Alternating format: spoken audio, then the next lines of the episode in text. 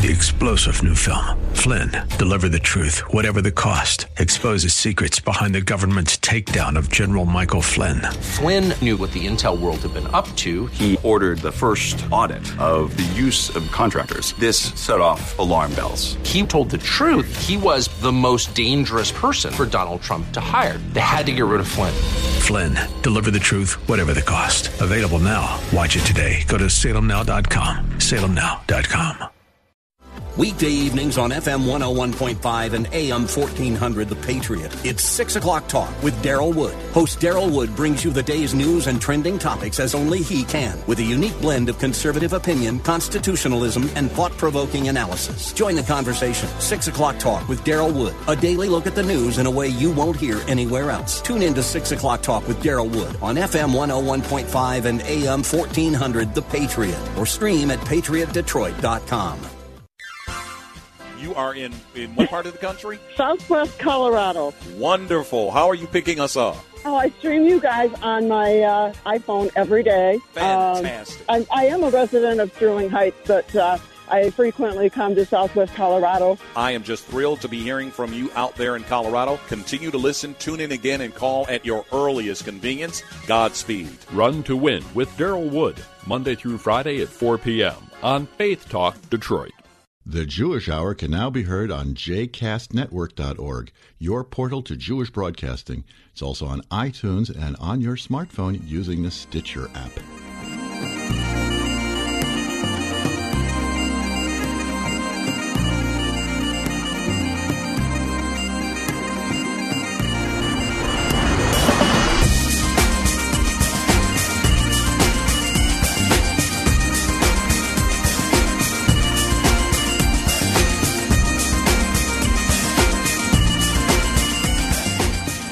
Welcome to the Jewish Hour. I'm your host, Herschel Finman. We've got a great show for you today. Thank you for tuning in. Where else on the listening waves could you hear a fusion of Irish klezmer music combined with even jazz in there? Yes, indeed. We hope to please everybody.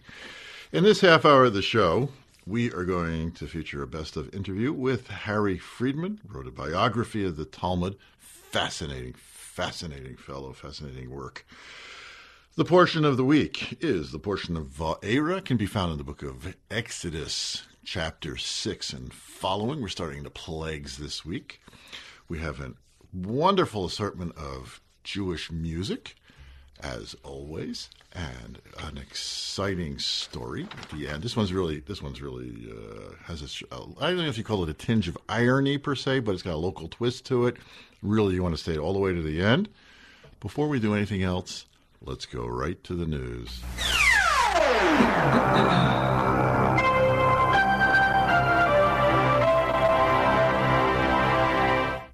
Former Prime Minister Ehud Olmert won an appeal in Israeli Supreme Israel Supreme Court, shortening his prison stay from six years to 18 months.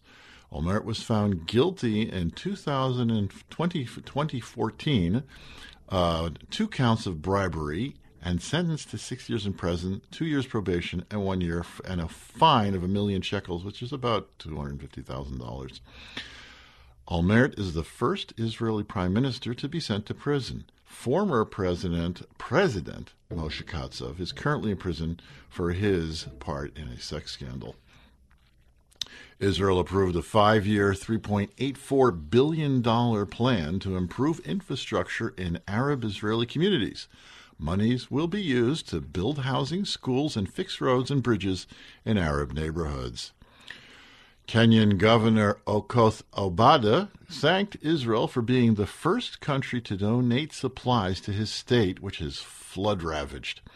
Israel gave several tons of food, clothes, and other needs, including a solar water heater, to a local school.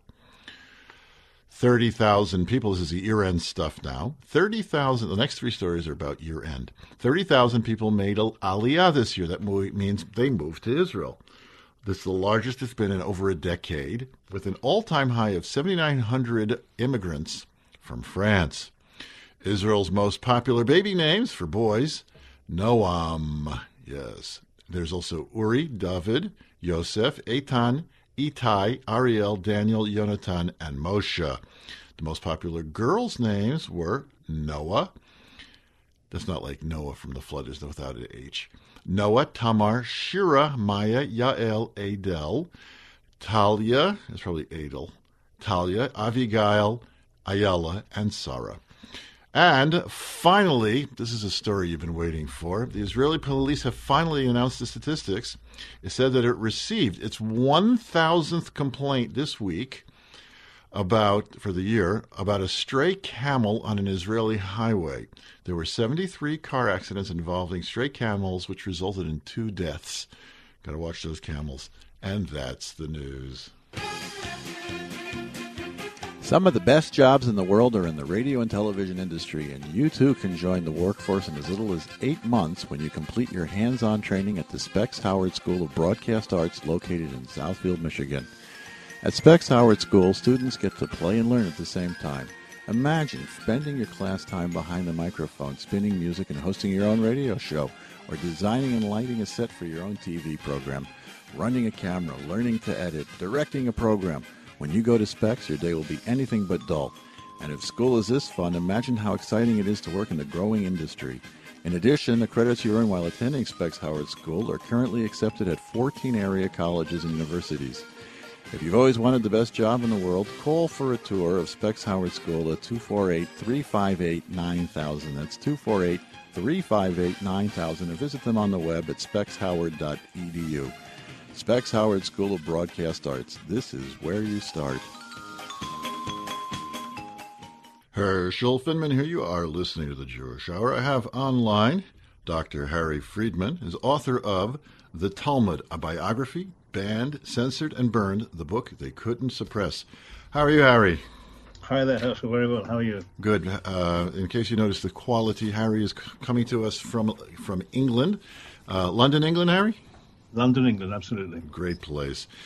Uh, Harry, it says here, is, is uh, Harry Freedman is a is a writer with a PhD in Aramaic. His books include the Gospels, Veiled Agenda. He's contributed to the Encyclopedia of Modern Jewish Culture and numerous uh, periodicals, Jewish and not. So, you're what? What does it mean to be an Aramaic scholar? Does that mean I could throw out any Aramaic word and you could be able to tell me about it? No, you can. My, my PhD is in the Targum um, Pseudo Jonathan Targum Unison to the Torah.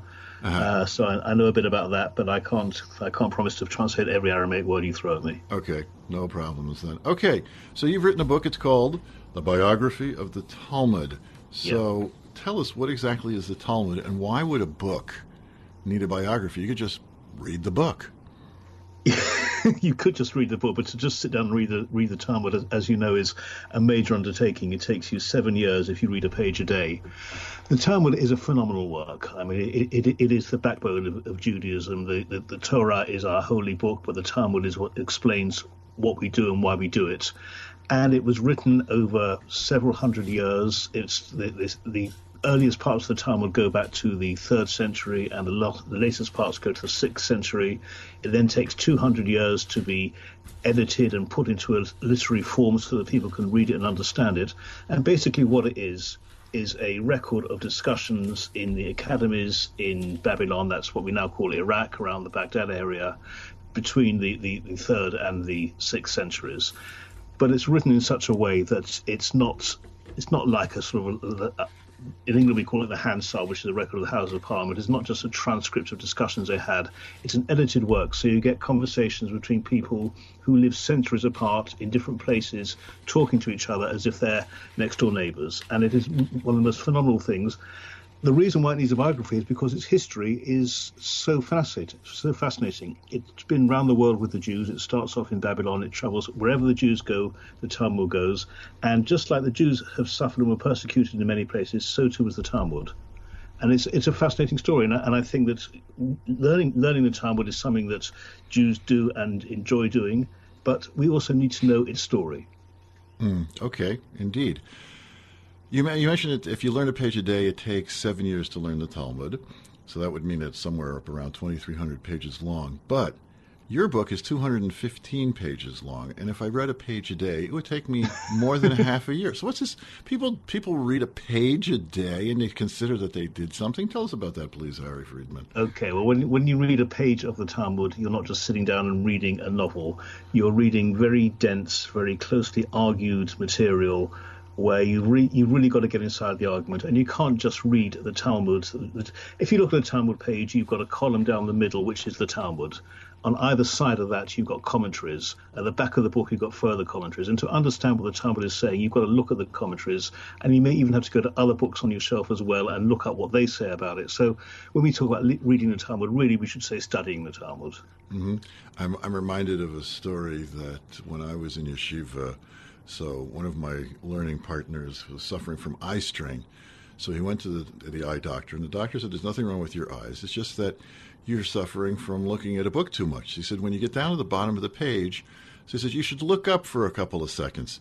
So he said, I t- he told the doctor, well, that would mean I would look up like about every four or five days. So, That's right, absolutely, absolutely. So it, it warrants study. We're going to talk a little about the, the logic in the Talmud. Why uh, there's a I, I've reported here many years ago, and I, I tell, tell this over, and it's been recorroborated that the Koreans came to Israel about a decade ago, and they spent three years trying to find out what makes Jews so smart. And they concluded that it was the study of the Talmud, and actually yep. commissioned that the Talmud be translated into South Korean. I know where they found an Aramaic South Korea, uh, an Aramaic Korean scholar. And uh, they're using it being implemented from seventh grade through twelfth grade that Koreans uh, study Talmud. So, yeah. what is it about the Talmud that you would say that people would say, well, that makes Jews so smart? Well, I mean, that's a fascinating story about the Koreans, isn't it? And and even more fascinating is that the children in their in their elementary schools are studying Talmud. Obviously, we don't understand Korean, so we don't know what depth they're studying it to. But it is it's quite incredible.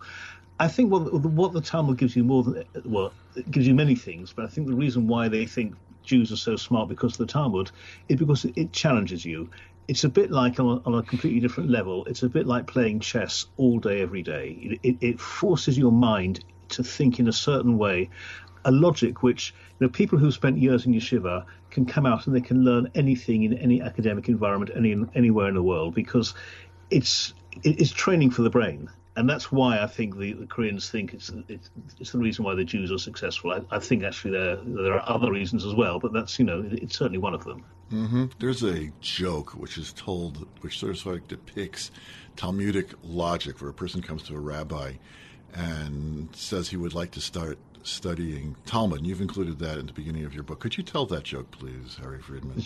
yes, it's quite it's quite a long one. So the guy the, the, the guy goes to the rabbi and he says I'd like to teach me Talmud. I'd like to learn some Talmud. So the rabbi says to him, Okay, two men fall down a chimney. One comes out clean, the other one comes out dirty. Which one goes to wash? The guy thinks for a minute and he says, Well, obviously, it's, it's, it's the dirty one who goes to wash.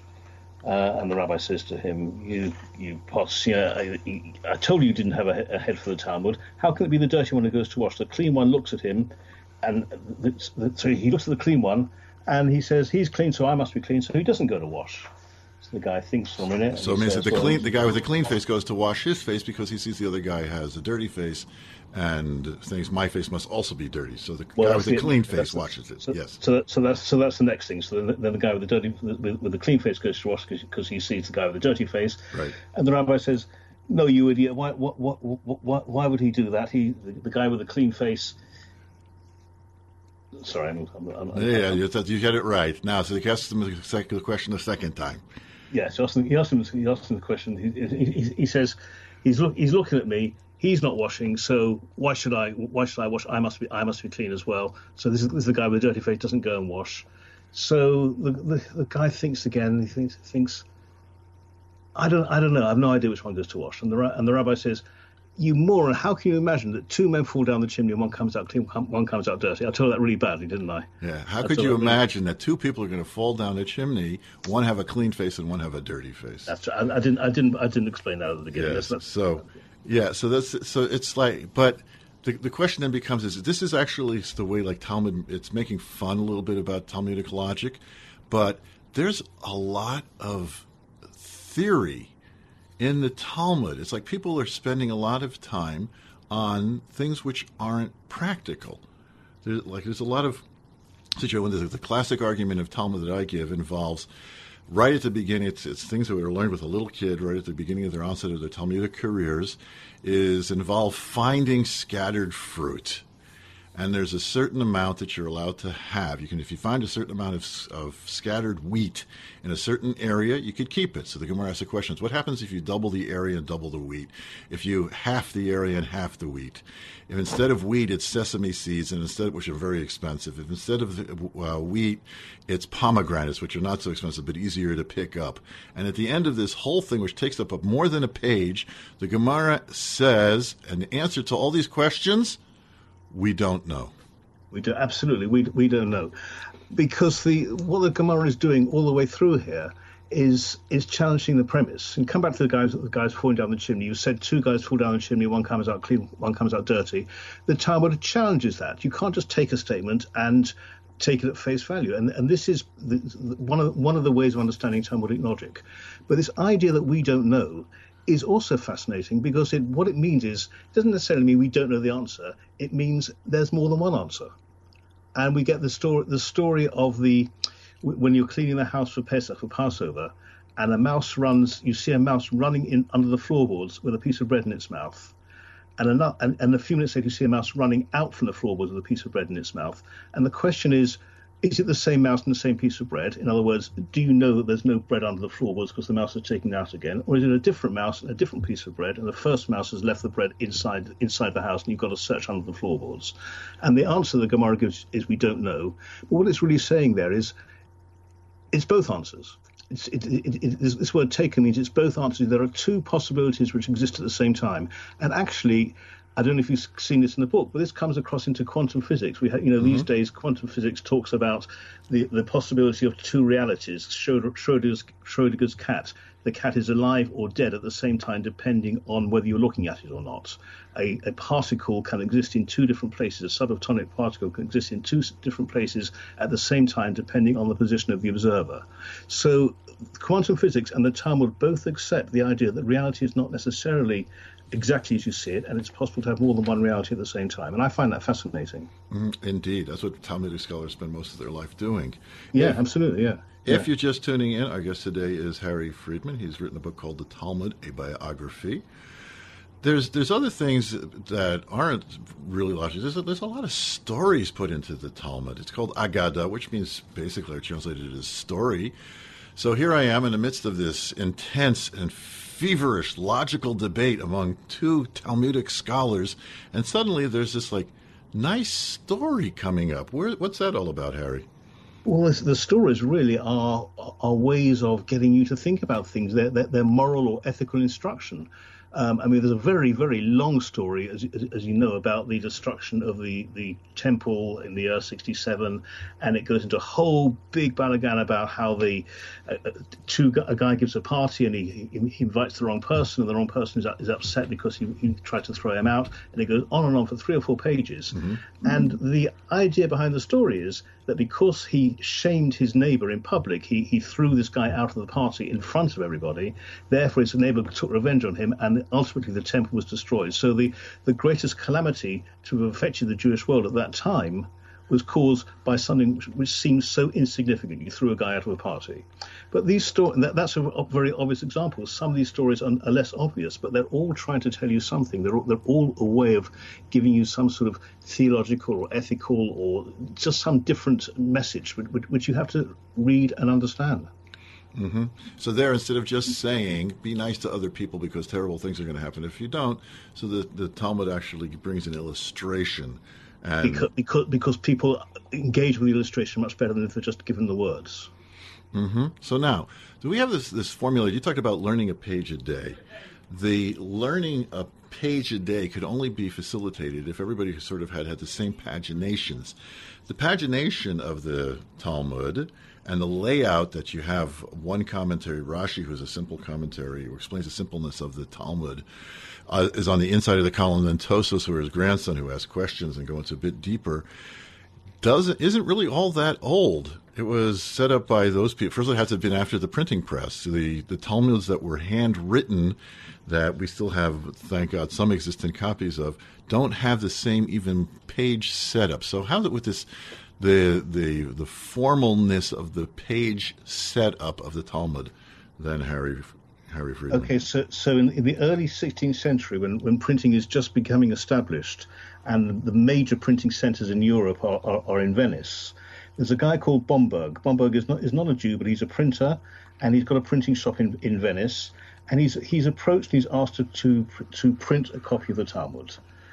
He prints the Talmud and he, he lays it out in a certain way, and he has his pages, and his pages become the model for all future editions of the Talmud.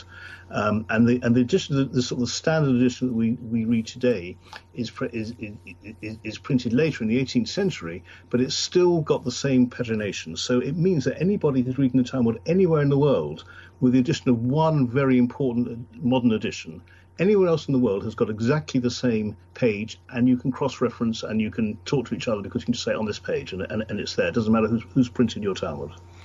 Okay, now let's let's talk a little bit about the history of the Talmud. The, the Talmud what had some like rocky reception through through Europe. Could you give us a little brief history about that, please, Harry? Okay, so so we we have to go back to b- before the Talmud had its rocky reception. The one of you know one of the founding principles of Christianity is that their, the, their Redeemer will not come again until the Jews are all converted. And so, for centuries, the, the Christians are, the monks are trying to persuade the Jews to understand the Christian interpretation of the Bible, because if the Jews understand the Christian interpretation of the Bible, they'll see the Christians are right, and they'll all convert to Christianity, and their Redeemer will come again. And the problem with that is that the Jews will not accept the Christian interpretation of the Bible, and the Christians don't understand why. And eventually they realize that the reason why the Jews weren't accepted is because the Jews had their own tradition of interpretation, and this tradition is, is, in, is contained in the Talmud. And so suddenly the Talmud becomes the enemy. The Talmud is the thing which is stopping the Jews from accepting Christianity, and therefore the Talmud has to be dealt with. So you get a series. Of, the, the first one is. Let me, let me, let me interject some, yeah. something here. It's yeah. a question that's just very puzzling. Okay, so but more commentaries and interpretations of the Bible are found in Medrash. And we don't see that there was such an opposition to, say, Medrash Rabbah, Tanhuma, Yalkut Shimoni, that there was to the Talmud, Harry. Okay, now I, I, think the problem there is simply one of terminology. I think when, when, when the early church understands the word Talmud, it includes Medrash, it, it, uh-huh. it, it includes everything, because I, I don't think they're, you know, they, they, they, they, can't read Hebrew, most of them, uh, and, they, and so they can't discriminate between these different books. But in, in, in 1240, there's a, a, a, Jewish convert, and you find all the way through Jewish history these problems come from Jewish converts. Jewish convert to Christianity writes to the Pope and says, the Talmud is anti Christian, it contains slanders against Christianity. And he lists a number of charges, none of them are true, but he lists these charges and he sends them to the Pope, and the Pope does nothing. And the guy keeps banging on at the Pope, and eventually the Pope says, Okay, what I want you to do is I want you to order the kings or to instruct the kings of France and Portugal and England and Spain to destroy all copies of the Talmud. So this guy goes, he, he tells the kings, and the kings ignore him, except for the King of France. And the King of France says, "Okay, well, I'm not just going to go off and destroy all the copies of this Talmud. I don't know what it is, and I don't know why should I go to the bother of doing this. What I'll do is I'll find out what the Talmud is." So he he, he orders a disputation, and he orders the guy who who who has um, slandered the Talmud. Slandered the Talmud. Nicholas Donin is his name. He's, a, he's now a Dominican monk, and he orders the senior rabbi in France, Rabbi Yechiel, to come to a disputation in Paris. And it's a it's an intimidating affair. It's it's held in public in front. In, the king is there, and the the knights and the barons and all the you know all the great people of France are there, and Rabbi Yechiel is there on his own, trying to defend the Talmud against this this Dominican convert from Judaism. And of course, you know the odds are stacked against him. It doesn't really matter what what he says because he's going to lose anyway. So he loses, and the decree goes out to burn the Talmud. And over the next few months, they gather together all copies of the Talmud in France. But of course, like I said just now, it's not just all copies of the Talmud, because the guys who are going into the schools and the homes and the synagogues and the Bet Bet Midrash and collecting these Talmuds are just collecting anything in Hebrew because they can't read Hebrew and they don't know what they're collecting. So all basically all the manuscripts, is long before printing, everything's written by hand. All the manuscripts are collected up, 24 cartloads, which is a huge amount of stuff, particularly when you think that every word has been written by hand, are brought to a square in Paris and they're burnt in 1242. And this is the first of a series of burnings of the Talmud which go all the way through Jewish history and, and, and until really until the 18th century. Till the 18th the, century, they were still still they're still doing it. They're still doing it. They're still doing it. Yeah. Uh, and of course, they're still, you know, and they're still doing it in Nazi Germany as well. I mean, but you know, but, that, but that's that, that's, that's just different. Judaism, yes. Yeah. Um, the I, I think the, the, most famous of these disputations is in um, in Barcelona in 1263, when Ramban Ramban of Nachmanides, who is the you know one of the greats of Jewish Jewish scholarship, uh, an outstanding intellect. Similar situation, he's ordered to debate the Talmud in front of the king against a Jewish convert who has become a monk. And Ramban says, I'm only going to do it if the, if the king promises not to get involved in the arguing, so I'm not going to start arguing with the king. And the king agrees. And they have the disputation, and again the odds are stacked against Ramban. But this time the king, this is the king of Spain, the king says to Ramban, I have never heard anybody who was wrong argue his case so well and he gives Ramban some. Yeah, it's great. He gives Ramban, and Ramban thinks, "Great, I'm, you know, I, I, I, I've succeeded." And then the king says, "But I'm going to come to the synagogue next Saturday with the monk to preach the gospel to the Jews." So, so Ramban wins and loses at the same time. Right. He, he very shortly thereafter took off for Turkey. Very, and, and, he then goes. He then he then goes. That's right.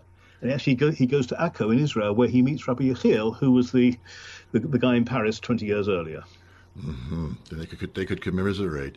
It didn't Absolutely. it didn't have the same um, effect in, in among the non-Jews in Arab countries per se. No, it didn't. I think you know the, the, the Jewish experience in Arab countries until you know the last 150 years or so was, was very different. The Jew, the Jews were second class citizens, but they were tolerated, they were protected, and the, the I mean, first of all, I think Islam has a different you know the, the, the Talmudic logic and the, and the way that the Talmud deals with the problem is replicated in in Islam, and the fact that Talmud and Islam grew up in in the same environment. But Baghdad in, in, in the seventh, eighth centuries is a centre of Jewish scholarship and a centre of Islamic scholarship, so they've got a lot more in common. Mm-hmm. Indeed. Again, if you're just tuning in. Shame on you. You should have been here 20 minutes ago. But anyway, our guest is Harry Freedman. He's written a book called The Talmud, a biography, and we're talking about the Talmud.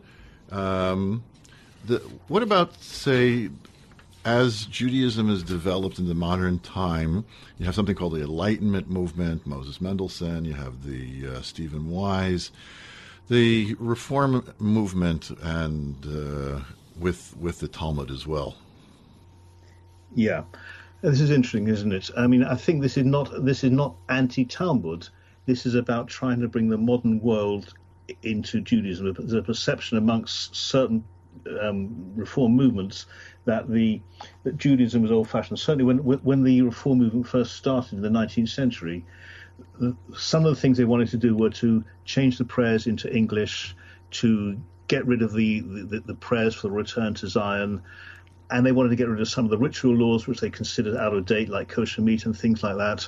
And they saw the the origins of these things in the Talmud, and therefore what they said was, it's the Talmud which has kept Judaism out of the modern world. We want to go back to pre-Talmud, to the Bible, to the prophetic tradition, and look at the morality of, of, of, of and the the urgings of the prophets for people to live, to live good lives, and we're not so worried about the rituals which the which the Talmud is explaining. Well, where's the shortcoming in that? Can I just read the Bible and understand what it says? Well, I think the shortcoming is is is, is, is, is the proof is in the pudding because what's happened now in I think nearly all reform and, and um, progressive movements isn't there is an interest in the Talmud. They're not necessarily going to you know start start to keep things in the, in the way that the the Haredi, the, the, the, strictly Orthodox communities will keep it, but they're interested in the Talmud because they see that the Talmud is of value. Even if you're not going to keep the law in all its detail, just to study the Talmud and the understanding of, of the origins of Judaism and how it's progressed to, to, to wherever you are on the spectrum, that journey starts with the Talmud. Mm-hmm. Indeed. Okay, that's going to just about wrap it up for us today. I want to thank you so much. Again, our guest has been Harry Freedman. He's written a book called The Talmud, a biography, banned, censored, burned. The book they could not su- su- suppress. Excuse me. It is published by Bloomsbury. and available wherever you're, uh, where you buy books from. And uh, we want to thank you so much for taking up some of your time and wish you uh, tremendous success with this work. My pleasure. Thank, thank you for your time. Okay, take care. We're going to take a quick commercial break and we'll be right back. You're listening to The Jewish Hour. The Art Studio of Oak Park is now accepting students. Whether you're a real beginner or have been at it for a lifetime, the Art Studio of Oak Park has something for you. All levels welcome, all ages welcome. Private tutoring or small friendly classes. Flexible hours available. The Art Studio of Oak Park is very affordable. Make your life better. Put art into your life. The Art Studio of Oak Park offers lessons in a strictly kosher environment. Call today 248 542 5087. That's 248 542 5087. It's great having an art room right in the neighborhood. Hey, Herschel Finman here, listening to the Jewish Hour. I found that interview fascinating, and I hope you did too. And if you have any comments about it, drop me a line at rabbifinman.com. It's time for music. Eighth day, they've done it again. This might be the third time, maybe in six weeks, we've played a new song by Eighth Day. They're becoming very prolific. This is together with Blue Melody. They're a, they are a backup band that have their own station on YouTube. So you can go to bluemelody.com. The song is called Mama Rachel, which is about the matriarch Rachel. Let's listen in. di ka he mit am ich buch gerois ja mit de schwote moi gestell komm nei wenn dich für nei so in fin lovens hoys di schenst mir spuche hoyf der bel Beimel auf dem Weg in der Angeräusen steht behalten am Amerchul dort am Weg ihre Kinder viel mit Zures kommen klein in Geräus bei am Amerchul Point mit Schnee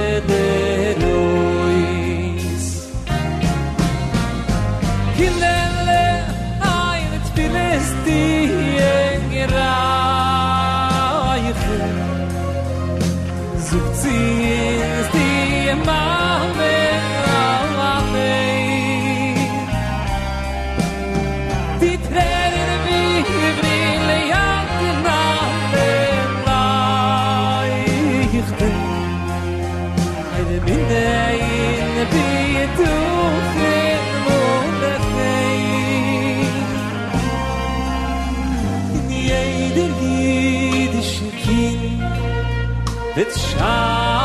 ne di dizi in beis ami kidosh besim khaso ilo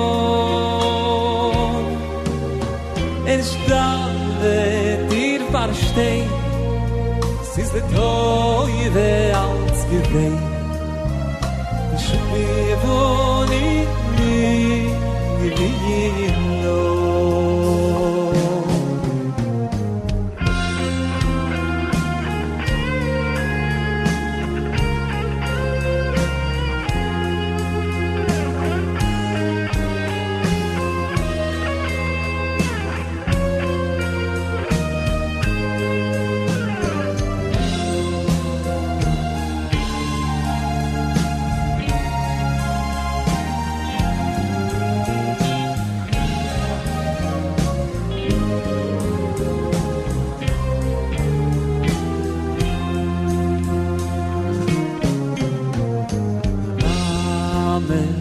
me beit var ins rache bu scho ho do di gishvo in en dei yesu kor le filose du sis dain bango far gestisht alt sie ich schon assurance of quality and excellence in kosher? Look for the Michigan K on the label. What's it look like? The Lower Peninsula of Michigan with a K. It's the symbol of the Michigan Kosher Supervisors. Go to their website, mikosup.com. That's MI for Michigan, KO for kosher, and SUP for supervisors, mikosup.com, and find this month's featured products. You'll find Michigan K products wherever fine food is sold, especially at Natural Food Patch on West Nine Mile Road in Ferndale. Herschel Finman here, listening to the Jewish Hour. We got a request. This is from Sam, who lives up in the JCC complex of senior citizen housing up in West Bloomfield. He said he wanted to hear Mickey Katz doing Bagel Call Rag, which is a classic. Let's hear it. Thanks, Sam, for calling in. Mops, brech de kop, hoo ha, res my chest. Have some lox with cream cheese. Here comes Mendel with a bagel called rag.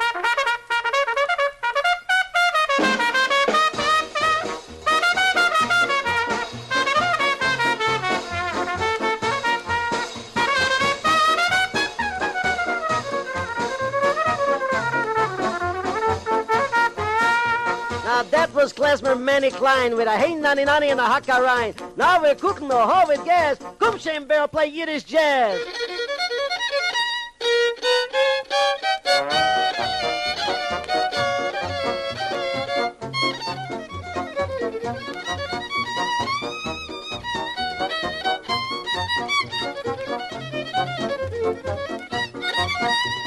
I guess in der im Tippig Barrel Gill, you scripper like a gin such gefühl. Here comes a little hebop zets. Baruch habo, it's me, Cap Cats.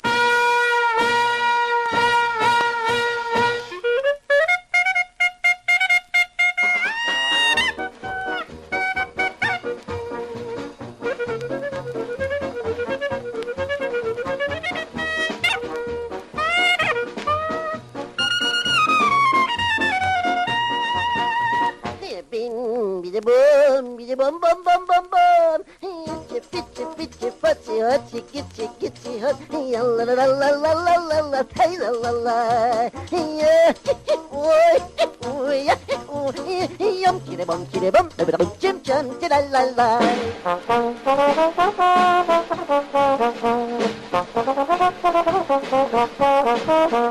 Now, folks, you know that this bagel call, that's strictly playing for a gag. Beat it out, Sammy Weiss. Let's hear the bugle call rag.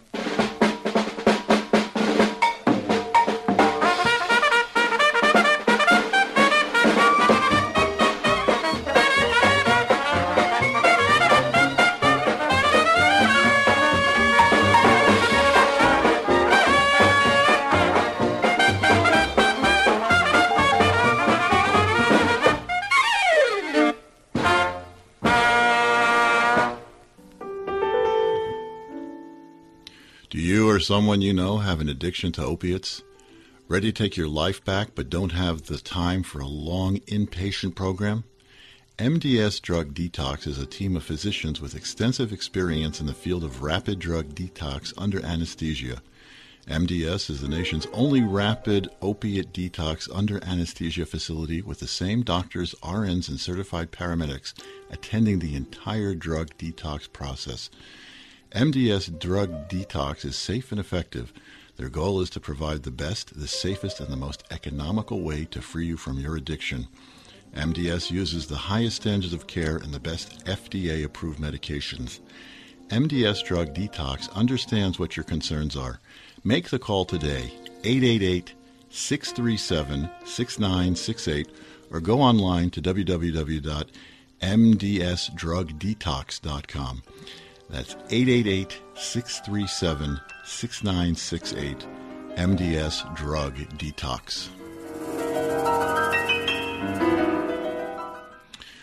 Herschel Finman here, listening to the Jewish Hour. We got a call from, actually, a letter from a person who identified himself as Avi from Oak Park. So these are two, it's very rare we get two requests in one day for music, but he likes Sephardic music and wanted to hear. He's like putting me to the challenges. Like, does the Jewish Archive, Jewish Hour archives have So he wanted there's a there's a there's a standard Ladino song for people who don't know. Ladino is like the Spanish version of Yiddish, which is for German.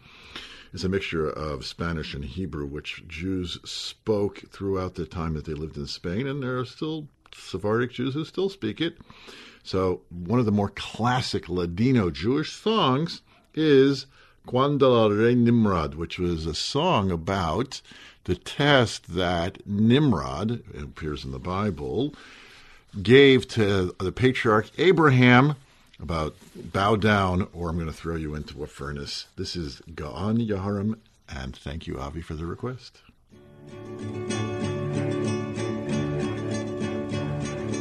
Cuando el rey Nimrod al campo salía, miraba en el cielo y en la estrella, vido luz santa en la judería que había de nacer Abraham Avinu.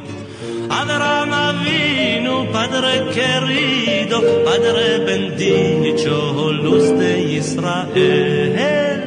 Abraham Avinu, Padre querido, Padre bendito, luz de Israel.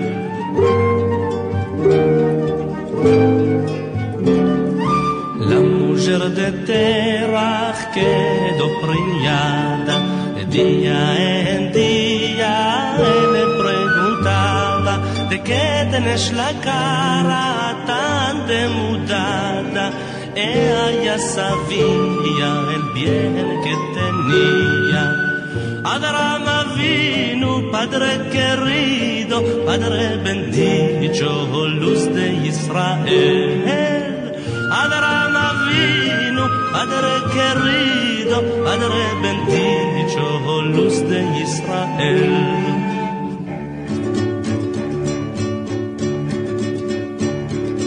Cuando el rey Nimrod al campo salía, miraba en el cielo y en la estrella, vido luz santa en la judería que había de nacer Abraham Avinu. Abraham Avinu, Padre querido, Padre bendito, luz de Israel.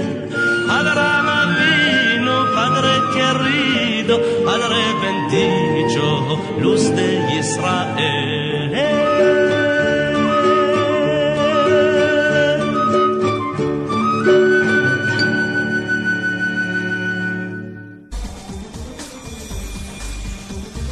Why go to a hospital get healthy? At Encompass Healthcare, you get the state of the art wound care like in a hospital, the same medicines, the same everything without being in a hospital. Why put yourself at risk of getting a hospital borne infection? Did you know that last year one in six people died in America because of infections they got in hospitals? Encompass Healthcare is an outpatient facility. That means you get your wound care treatment and then go home. There are no wait times at Encompass Healthcare like in ERs. Healthcare is personal and works better, faster, and easier. Encompass Healthcare provides a state of the art outpatient facility close to where you live. Call 248 624 9800. That's 624 9800. Auto accident, workman's comp, and most insurance is accepted. Encompass Healthcare's goal is to get you healthy with as little disturbance to your daily activities. Call 248 624 9800. Herschel Finman, here you are listening to the Jewish Hour. This week's portion is the portion of Va'era, and it opens up with the continuing saga with Moses and the Jewish people in Egypt. Last week we left off. Moses went down to Pharaoh and said, Let my people go. And Pharaoh said, No, I'm not doing that. So Moses went back to God and said, I quit. So here it is now. The Almighty is responding to Moses' resignation. And what does he say? He says, Va'era, I appeared to Abraham, to Isaac, to Jacob, and I appeared to them with a lower level name of God, meaning a lower revelation of God. And to you, I appeared with a higher name of God. Which is sort of like saying, well, why why are you belly aching? Which is really what God's retort was. You look at Abraham. We just played a song about Abraham and Nimrod. Good segue. That Nimrod said, "Bow down, or I'm going to throw you into a furnace." Abraham said, "No brainer, throw me into the furnace," and he walked out. Did Nimrod? Did did Abraham come to me the next time we spoke and said, "You know, God, I didn't really appreciate being thrown into a fire for the cause"? No, he did it because that's what he did. Now you have Isaac, for example. Isaac allowed himself, because remember, he's not a little kid, as the Bible suggests. He's 37 years old. Allows himself to get tied down to a pile of wood on an altar, ready to get slaughtered for the cause. Did Isaac, when he spoke to God, ever say, God, I'm out of here. I don't want any part of this business. This is like, you know, hello, you could get killed doing this. Nope, never said a word. Jacob led a life of misery, such that we say the last 17 years of his life when he was living in Egypt, which was called the worst place in the world to live, those were the best years of his life. You can imagine what the rest of his life was like. Did Jacob complain? Nope. Jacob did not complain. So now the Almighty turns to Moses, and says, you know, if you recall when we were standing at the burning bush, I said that you're going to go to Pharaoh and he's not going to let you go. Because what kind of story is that? Moses goes to Pharaoh, says, Listen, the God of the Jews came to me and he wants you to let the Jewish people go. It's, it's time. We have to go get the Torah. And Pharaoh says, Hmm, I think that's a good idea. Okay. And then they leave. Okay. It would have not have been the story that it was, the magnanimity of it it would not have been of the epic proportion. They would have not have made movies involving casts of thousands. If that's the way it would have gone, it would have just been some incident. Jews would have left. They would have gotten the Torah, and then you know, hey, like this, we have something what to talk about because the Almighty said, "We want the publicity. We want this. This is marketing over here." It's obviously a lot more than that. I'm just being a little bit glib. But the point is Moses, at the first sign of adversity, wanted to throw in the towel. He said, "I'm, I want to. i have had enough of this. I want to go back to being a shepherd." A proper leader. What's a proper leader? Who is a proper leader? Who has the qualifications to be a proper leader? Is somebody who would really not rather be a leader. They were put into that position because of their abilities, their talents, their skills, their knowledge, etc. But if it were up to them, they would rather not be there. That's the person you want to have for a leader. All the, the rabbis and the Jewish leaders and the great rabbis, they would have all just been happy. Just leave me alone. Let me sit down with my books. Maybe I'll write some stuff and I'll just enjoy myself over here. I don't need the headache of being a leader. So Moses set the trail over here. He just like said, I'd rather not. And God said, Yeah, so nobody does. And if you did want to do it, I wouldn't want you. That's when he said, and you don't have to worry about your success, which is a lesson to us. What do we have to do? We have to do the accomplishments of our doing is totally and completely not up to us. It's totally up to the Almighty. You take a look at a doctor, for example. Doctor receives a certain amount of training so that when a patient comes to him, he does procedure X and it works and everybody's happy. Then another patient comes, same problem, he does the same procedure X and it works and everybody's happy. Third person comes in, same problem, he does procedure X and it doesn't work. It's like, what happened? It's simple. What the doctor is providing is not the cure. The doctor is providing the means for the Almighty to cure. So it's the same thing if you're not a doctor, whatever profession you may be engaged. It's not you who are doing it. You're doing whatever you're doing. You're providing the vehicle for the Almighty to be able to get done what needs to be done. So the accomplishment is not ours. What you were able to achieve, that's all that's all the Almighty. But the Almighty says you should know. In next week's portion, God says, Come with me to Pharaoh, is the name of the portion. It doesn't say go. He's not sending. He says, I'm I'm here already. You have to come to Pharaoh where I am right now, which is where you have to be. Because if we recognize that the Almighty is with us, you don't have anything to worry about. Don't worry about if you got there. Just worry about getting there. We got to take a quick commercial break and we'll be right back. You're listening to the Jewish Hour. Hi, this is Specs Howard from the Specs Howard School of Broadcast Arts. We're happy to sponsor the Jewish Hour and bring quality radio programming to the community. While much of the funding for the Jewish Hour comes from its sponsors, it's listeners like you that help keep the Jewish Hour on the air.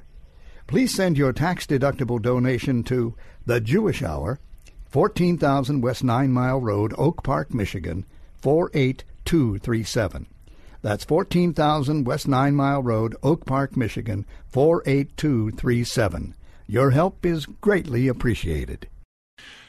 Herschel here. You're listening to the Jewish Hour. Would you like to get in touch with me? Have you got a song request? Ooh, we had two this week. That's so. That's I'm so happy when I get those, especially if it's one something like a cha- a challenge, like Cuando el Rey Nimrod.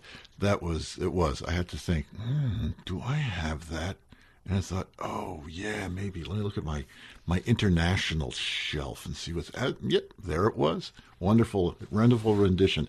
So something you want to hear right here? Go to rabbifinman.com. Go on the contact page. You can also you can tell me something that you liked about the show, something you didn't like about the show, some way which you'd like to see the show improved. Always taking it to heart. That's a wonderful thing. Or you just feel like dropping a line. Let's say you're bored. Okay, that's fine. Drop me a line. I'm good. You'll also find archive editions of the radio show if you missed any of today's show or last week's show or the week before that or the week before that. Well, go to rabbifinman.com. And the good thing about it is it's got one of these players with a slide thing on it. So let's say you heard half the show, you just have to hear the other half. You just go to the part that you missed and you're good. There's also archived editions of the E Parsha, U Parsha, Hasidic U Story, which these are uh, insights into Judaism presented by yours truly and other media other than this one speaking, and the very important donations page. We are at the beginning of January, and I would like to thank those who participated in our year end push because da da da da we paid for November. Yay! We did it. You did it. That last donation that came in on December 31st for $18, that put us to the top, and we were able to pay our bill. Yes, for November. But that means, uh oh, it's January. So we have December and January we're still f- faced with. So it's time. I can't tell you, listen, it's year end, you know, in the IRS, all that stuff. That's not going to work. So, and as far as Judaism goes, we're right in the middle of the year. So I saw somebody posted on Facebook when he's talking about, uh, oh, New Year? That was so three months ago. You know, Jewish New Year was in September. But it's always a good time. Go to the computer, go to the donations page. You'll help keep Detroit, Michigan's only Jewish radio program, now approaching 20 years on air, all because of listener support like yourself. Go to the computer, rabbifinman.com, click on donations, click on a number. If you have a PayPal account, the whole transaction takes 30 seconds from your PayPal account to my PayPal account. Don't have PayPal? It'll take you three minutes to enter in all the numbers and addresses and whatnot would rather not deal with your credit card and internet, fine. Drop uh, drop me a line. Send me a send me a mail, regular, traditional, at the Jewish Hour, fourteen thousand West Nine Mile Road, Oak Park, Michigan, four eight two three seven. This story that we're going to tell I'm not exactly sure when it occurred. I think it happened and it came to light in the 1960s. There's a rabbi by the name of Berel Wein who has written a zillion books. He lives in Monsey, New York. He's a he's a venerable rabbi at this point. He is, I believe, the son-in-law of either Rabbi Grubner. I think son-in-law of Rabbi Grubner of blessed memory, who was the previous chief rabbi of Detroit and would come to Detroit quite often. And as it was, he had a meeting. I don't know if he was living here at that time. A meeting with the editor of the Free Press, which is today still called the Free Press. It's not the same editor though.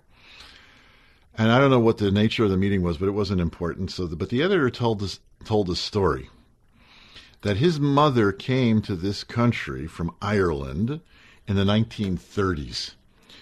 She was a young person um, in her late teens, like 18, 19, and had come to America to in order to make money, in order to get her family out of impoverished Ireland. And uh, she was an uneducated woman.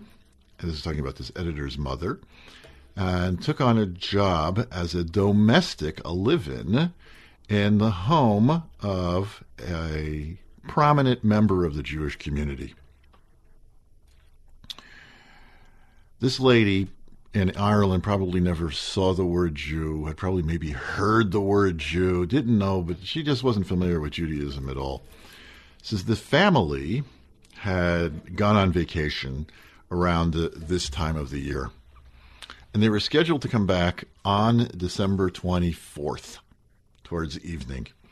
And this young woman was so distraught that here was this family, they had gone away and they hadn't made any provisions to put up any decorations or a Christmas tree. And so she took it on herself out of the goodness of her heart that she went and got a Christmas tree and got decorations and put it up right in the living room in the front window of this very prominent Jewish family. It says the family came home and they pulled up in front of the house and saw the, the decorations and thought, oh, we're on the wrong block. And went around the block, said, no, it was the right house. They went into the house and this this young woman came to them and said, "I surprised you. You didn't have any decorations up, so I supplied them with you for you." And she said, "And there's no need to thank me." And I in her Irish brogue, "There's no need to thank me." And I can't do Irish. Anyway, so after they thanked her, and uh, you know that's very nice. Uh, so the the uh, father, the prominent person, calls in the woman into his study, and he thanked her profusely for her kindness and handed her a hundred dollar bill, which in the 1930s, you're talking, it's a lot of money. It's probably more than three weeks' salary. And then explained to her that Jews don't have Christmas trees. Then the editor concluded the story to Rabbi Wein. It says, in the free press, there has never been any anti Israel material, and as long as I'm editor, there never will be. Because of the sensitivity of that Jewish man to this young, unknowing Irish girl. That's going to do it for us. Thank you for tuning in. We hope you have a great week. We hope we had a chance to entertain you a bit. We hope we had a chance to educate you a bit. We hope to see you back again next week. Take care.